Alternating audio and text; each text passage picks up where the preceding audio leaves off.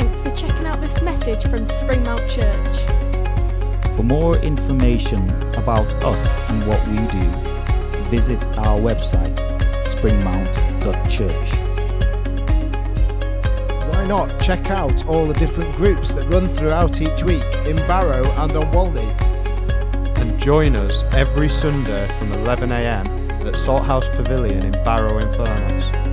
If you would like us as a church to pray for you, please email prayer at springmount.church. or sign up on our website for monthly news straight to your inbox. Uh, I've brought the book that I've been writing for about 10 years and uh, was grateful for the pandemic because in the pandemic it actually there was nothing else I could do so I started to get through the bulk of it in the pandemic so I've got some copies of that if you're interested and it's based really on Hebrews 8, where it says this We've received a better covenant with better promises.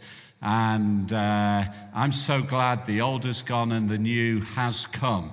And that we now are people who live under grace and no longer under law and rules and regulations. And this really unpacks some of that kind of teaching. So, Basically, it says here it'll teach you how to live under an open heaven, live as a son and not a slave, live as a saint and not a sinner, live under blessing and not curses, live in amazing grace, and live in the love of God. So,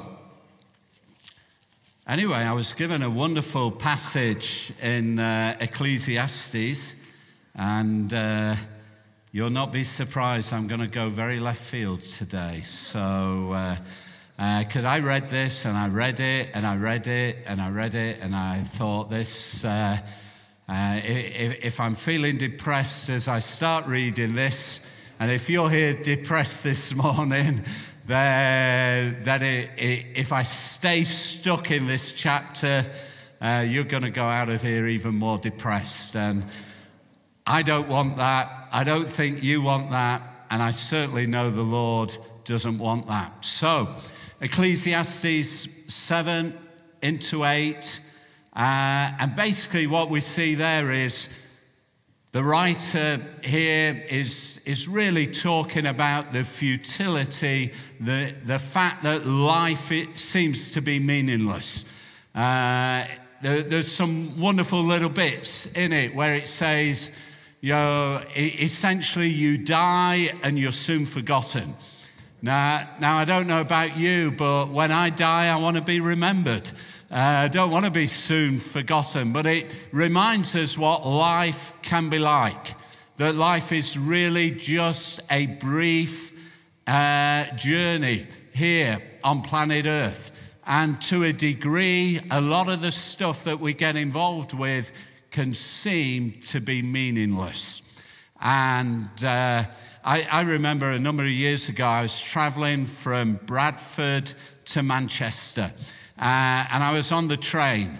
And there was a wonderful piece of graffiti that went on for several miles. And this graffiti, it read like this Woke up, had breakfast, went to work, came home, had tea, watched TV, went to bed, woke up, had breakfast, and it just went on like this for miles and miles.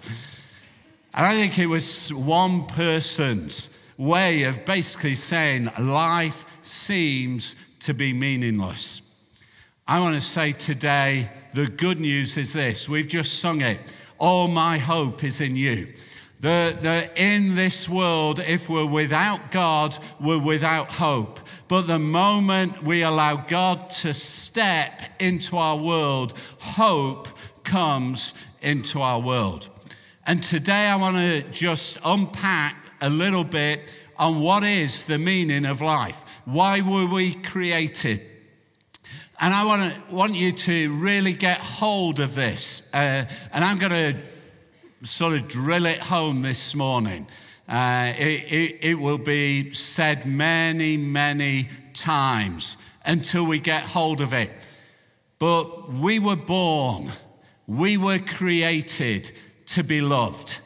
I, I believe that that is the purpose of life. It is to know that God loves us, in return to love Him, and out of the overflow of loving Him to love others. And I believe that is the purpose of life.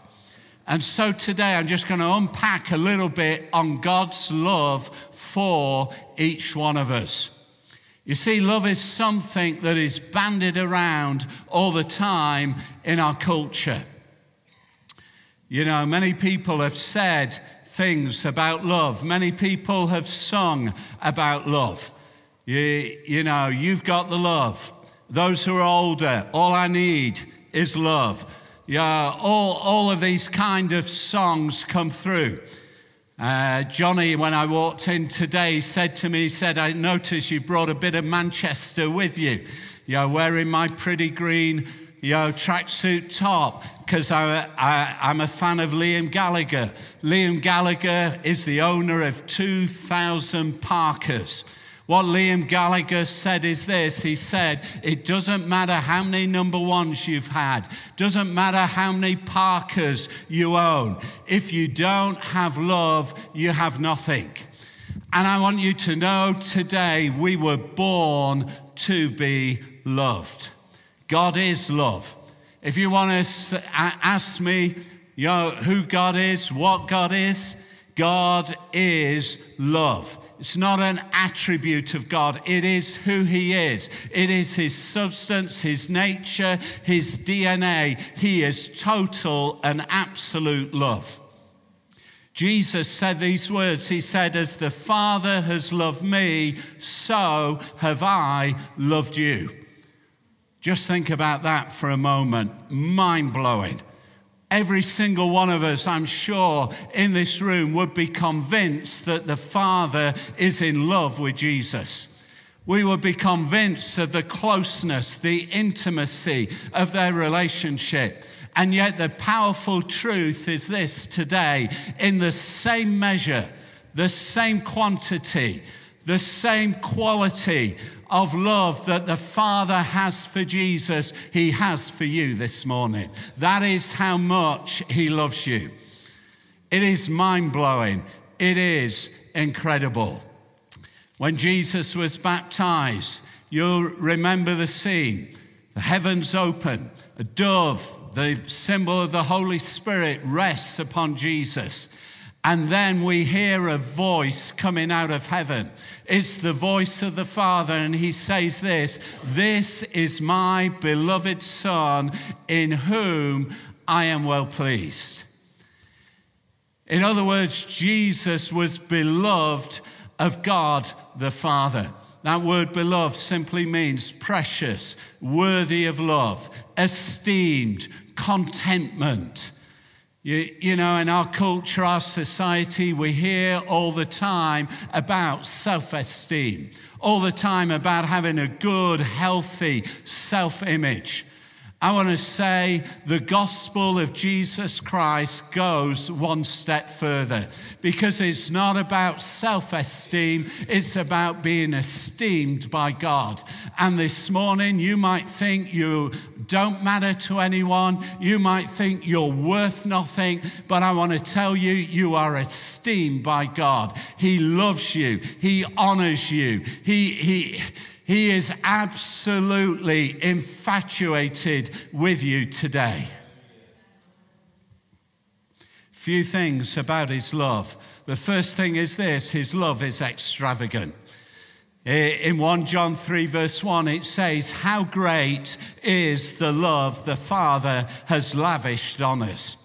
I love that word lavish. It's like an old fashioned word that's a little bit over the top. Yeah, it's a rich word. Reminds me of when I was a young man. Uh, I, I stayed in a house in Hull, and the landlady said to me, She said, Is there any particular food you like? I said to her, I like golden syrup. She, she said, uh, Okay. So every single meal, I had golden syrup.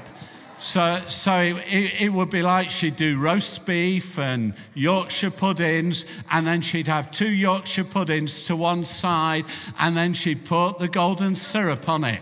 Some days we had the exploding Heinz you know, tins of golden syrup pudding, if, if you remember those, the ones you used to put in the boiling water and they would explode. We'd have one of those. She'd do a homemade sponge syrup. She'd do pancakes syrup. You know, for six months living there, I had syrup every day, and it was the first time in my adult life I actually put weight on. she lavished. I, I, remember during that period, we went to look after our, our, pastor's house whilst he was on holiday, and there was myself and my best maid at the time. And so we did ourselves a sponge syrup pudding. And then we noticed that they had this plastic container that was full of syrup. So we just poured more syrup on because there wasn't enough. And so the syrup is overflowing in the dish lavished. I want to say God's love isn't miserly today. His love isn't withheld today. His love isn't some little thing that he squeezes out of his existence, but he lavishes his love on us. He is over the top in his love. He is extreme. He is relentless. He is passionate. And today he loves you. He loves you. He loves you. Second thing about his love is it is unconditional. You know, so many people love in a conditional way. They, they say, if you're kind to me, I love you. Uh, if, if you think I'm wonderful, I love you. You know, so often we think that love is just almost like a reciprocal thing for good behavior. But I want you to know today that God doesn't love you according to your behavior doesn't love you whether you're good or whether you're bad. Some days you might get out of bed and you might be so holy you float across the bedroom floor. And then other days you might get up and you're so unholy that you kick the cat down the stairs.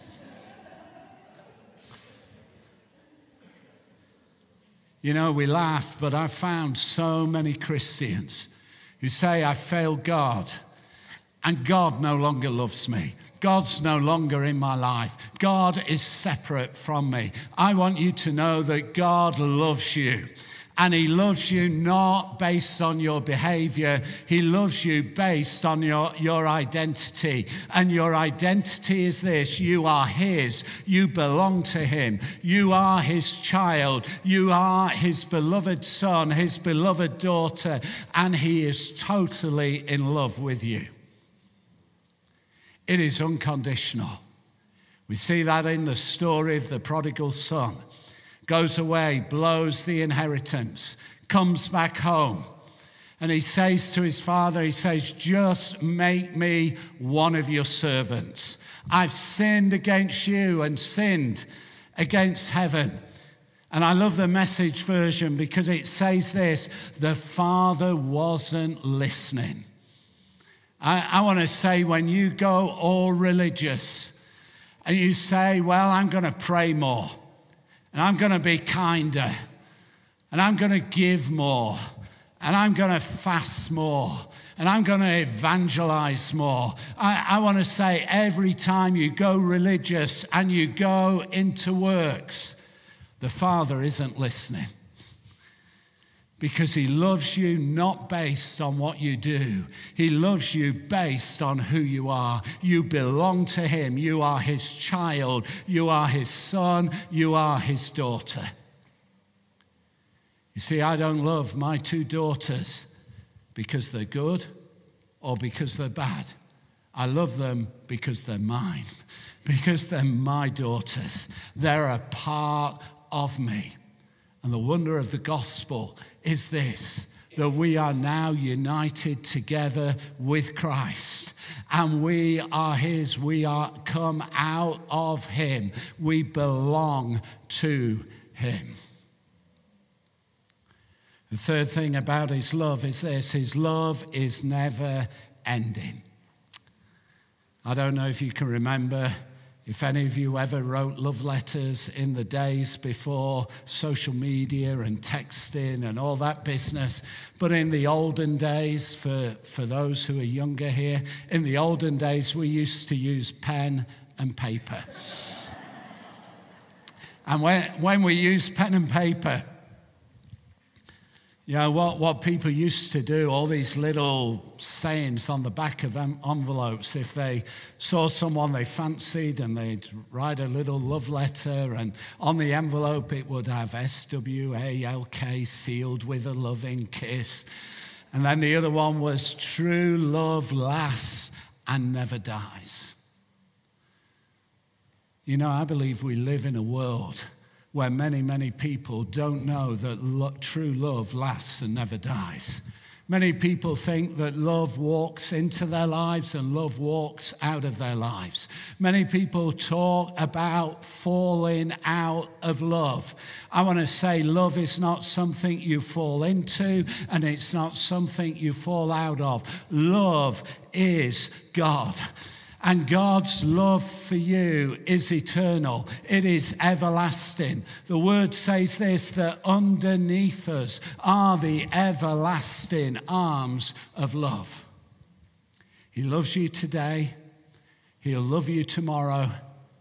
He'll love you every single day that you are on this planet. Every single minute, He will love you. Wow. Never a moment. In your worst moment in life, He loves you. In your best moment in life, He loves you. But every single day, He loves you. His love does not come to an end. You will never exhaust the love of God. You know, I find it totally mind blowing. I don't know how many billion we are now in the world, but every time I look, it keeps going up another billion with the, the population growing very quickly in this world of ours. But the truth is this He has love for every single person on the planet. Those are the good ones, the bad ones, and dare I say, the ugly ones. but he loves every single person. And I want you to know this morning, he loves you. That he loves you. You know, you, you might be saying, well, no, he, he loves them. yeah, because they've got it all together and they seem holy and they seem saint like. Not because they're bald, but they have something over their head that shines. I want you to know He loves you. Bang. You know, the Bible says this that we destroy every argument every pretension, every lie, everything that sets itself up against the knowledge of God. And today I want you to know He loves you. And I will say that time and time again.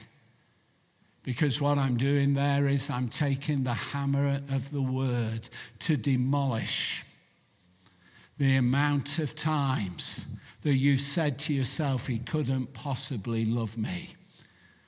Bang, He loves you. Bang, He loves you. I want to say that wall is coming down. Every lie, every pretension. The fourth thing about His love is there is no separation. I've been around long enough to know this that when good things are happening in people's lives, they often think, well, that means God loves them. And when bad things are happening, that that means somehow God doesn't love them. I just want to read a little bit from one of my heroes in the Bible, Paul the Apostle. I love Paul because he's over the top. It's a little bit extreme. You know, uh, one or two people, most likely, if he was around today, would question his sanity. You, you know, some of the things he did, some of the things that he said.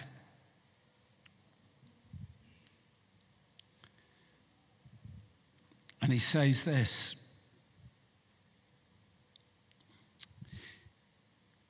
says, Who will separate us from the love of Christ? Will tribulation, will trouble, will persecution, will famine, will nakedness, will danger, will sword? In all these things, we overwhelmingly conquer through Christ who loved us. For I am convinced that neither death nor life, nor angels, nor principalities, nor things present, nor things to come, nor powers, nor height, nor depth, nor any other created thing will be able to separate us from the love of God that is in Christ Jesus our Lord. Have you had a bad day? I, I, I want to suggest today that our bad days most likely are nothing compared with Paul's bad days. You, know, this was the man who was taken out of a city, and it is clear from Scripture he was stoned to death. And yet he was a man who, no, no matter the fact he was stoned to death, the following day he walks back into the city with the people who were persecuting him. This is a man who knew what it was to go without sleep, a man who knew what it was to go without food, a man who would be shipwrecked, a man who puts his hand in a fire and a viper grabs his hand, a man who is dealing with danger and hardship and difficulty every single day of his life. And yet he says this there is not a single thing that can separate us from God's love. I want to encourage you today. He loves you. You might say, well, my circumstances don't add up. Things are not going well. There are difficulties. There are hardships. But I want to say, in the middle of your hardships, his heart for you is the same. His love for you is the same. His commitment to you is the same. His word into your life is the same. None of that ever changes.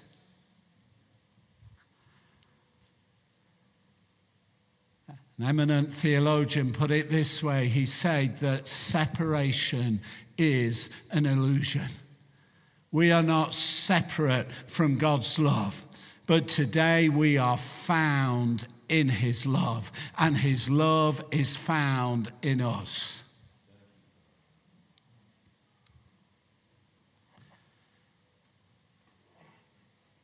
I tell you, this love is awesome. We were born to be loved. You know, I believe we need to pray more more about this than anything else, Lord, open my eyes. Give me revelation of how much you love me and how much you love people. Soften my heart, open my heart up so that I can carry your heart. You know what is our response to him? It is simply this we love him because he first loved us. See, when we get a revelation of His love, it changes who we are. It changes everything in our world.